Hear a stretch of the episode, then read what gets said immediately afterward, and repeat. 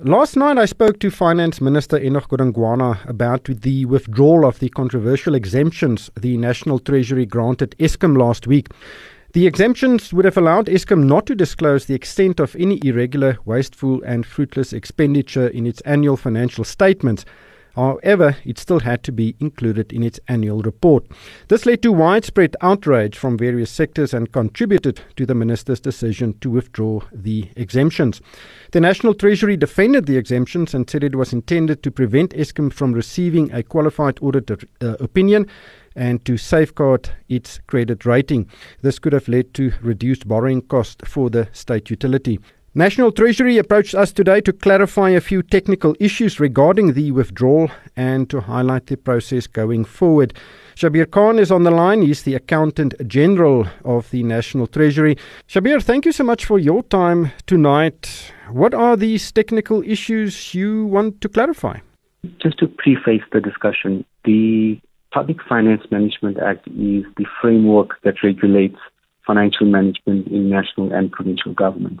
The request from Eskom was an exemption for a specific provision within the Public Finance Management Act, and that provision deals with the reporting requirements. Eskom, like other state-owned companies, are by law required to report in terms of I F R S, which is a global accounting framework which South Africa and the private sector adopts, but also there is additional reporting requirements under the P F M A, mainly around how we disclose and report on irregular expenditure, fruitless and wasteful expenditure, and obviously losses through criminal conduct. The request was really to see how this matter can be disclosed in a manner that really still promotes the fundamental accounting principles of accountability and transparency. So when this request came through on the ninth of March, and also just to indicate that this request originated from the National Energy Crisis Committee, who also endorsed that Eskom approaches National Treasury for this particular exemption. And this exemption was processed and consulted quite broadly within the National Treasury. But as the Office of the Accountant-General, it was really important that the principles of accountability and transparency was not diminished in any way through this exemption.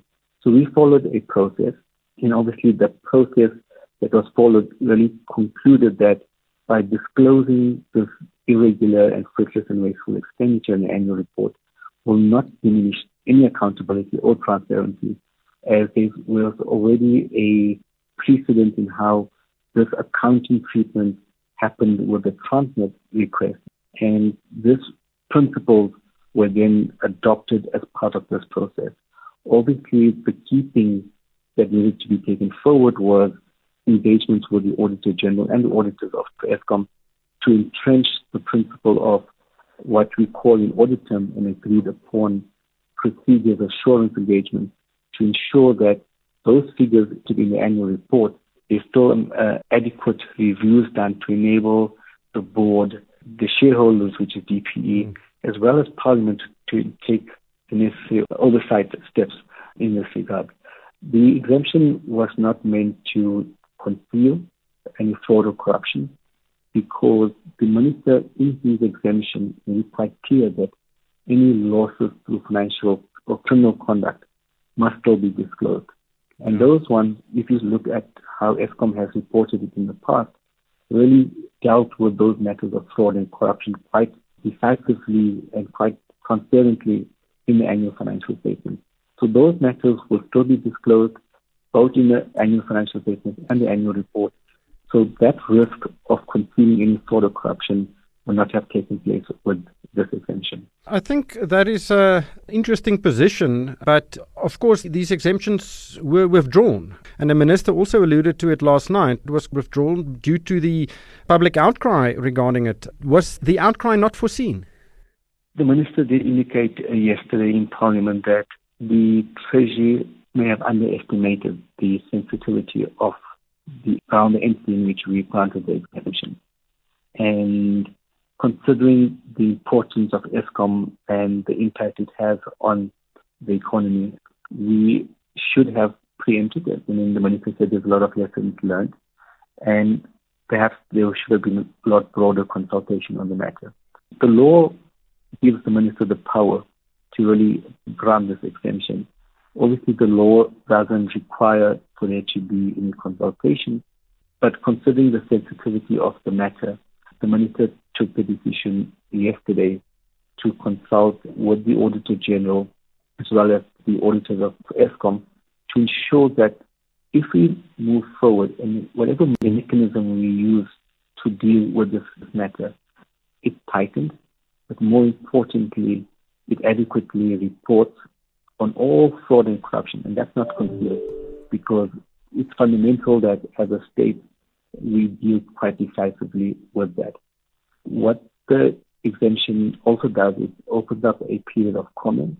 So all stakeholders and interested parties are now welcome to comment and provide comments on the exemption before the minister takes a final decision. And the minister can now take one of three decisions. He can either keep the status quo, amend it in a way that he strengthens it quite significantly, or withdraw it altogether based on this consultation period. So what is the likelihood or the possibility that the National Treasury will reintroduce these exemptions? The consultation period and Treasury's consultation with the Auditor General and the auditors of Eskom will then determine the actions that will follow. As I've indicated, it could be one of three: amend it, keep the status quo, or completely withdraw it. So that period of consultation will happen, which will then inform the decision that the minister will then take in this regard.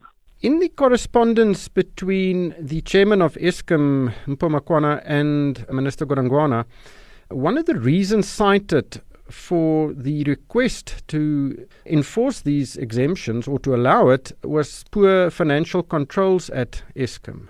Of course, Eskom has been one of the state-owned entities that have suffered the most from state capture, and from recent remarks from uh, the former C E O, Andre de Ruyter, it seems like corruption is ongoing.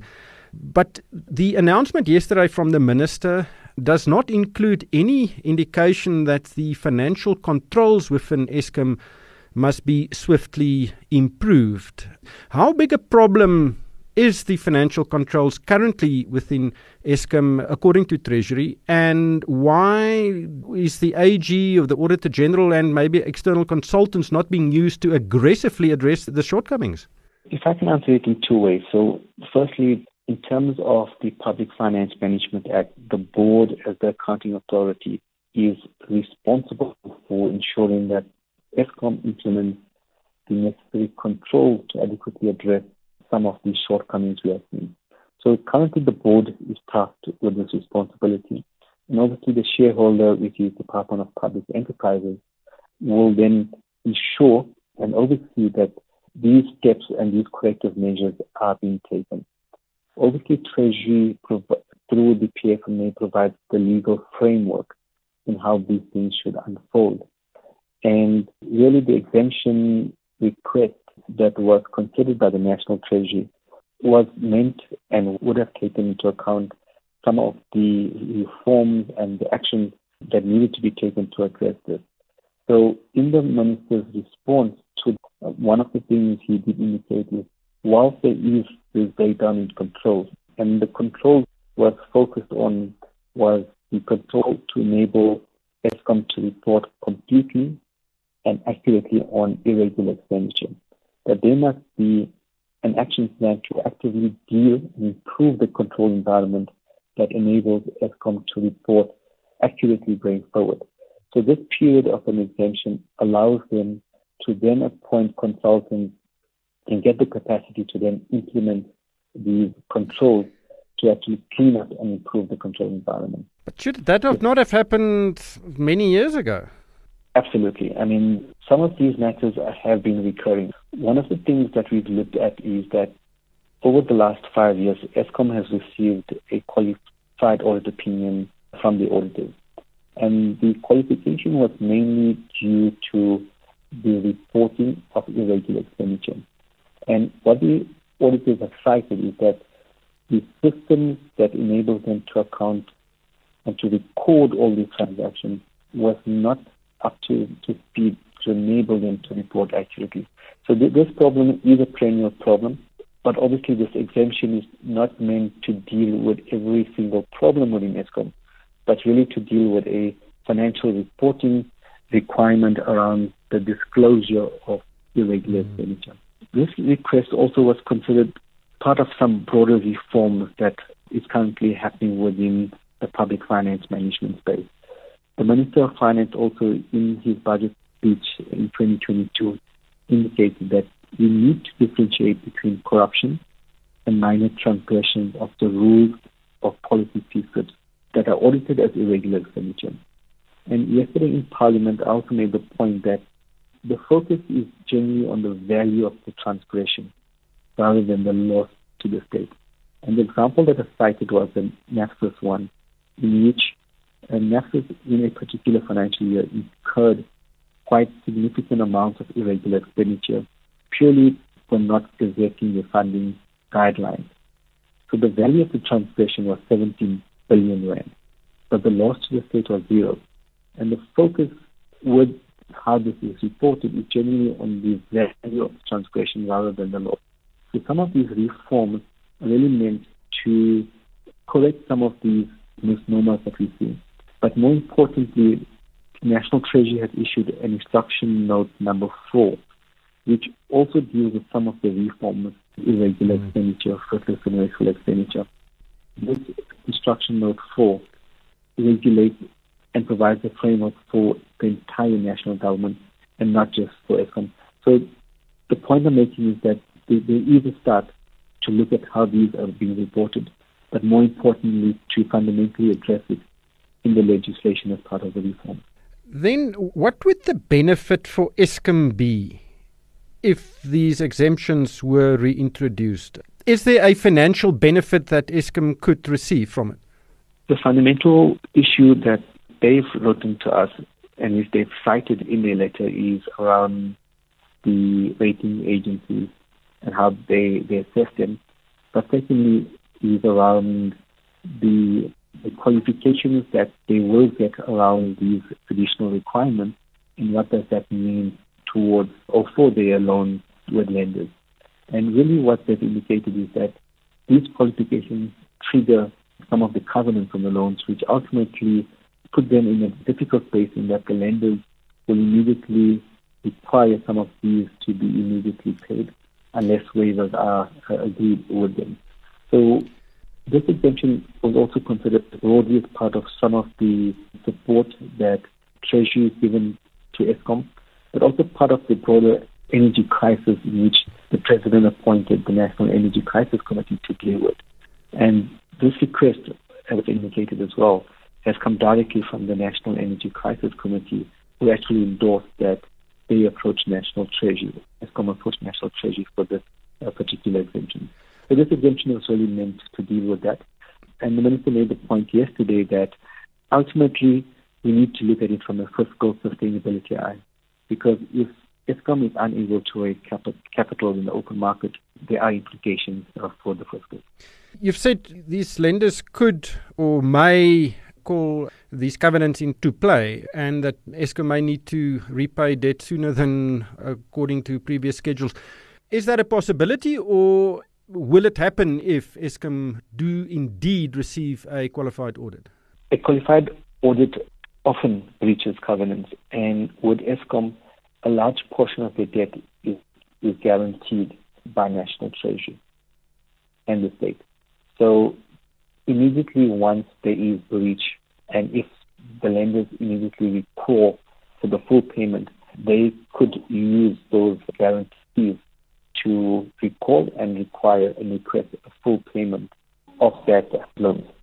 Is there an, an amount of possible debt that needs to be repaid due to the breach of the, the covenants? Is there an, a number on the table of what could happen if Eskom doesn't receive a clean audit? At the moment, there's no amount on the table. This was to actively deal with that risk, should that risk realize. So at the moment, there's no amount on the table, and obviously the Treasury team working quite closely with Eskom and the State Treasury team to manage some of these risks.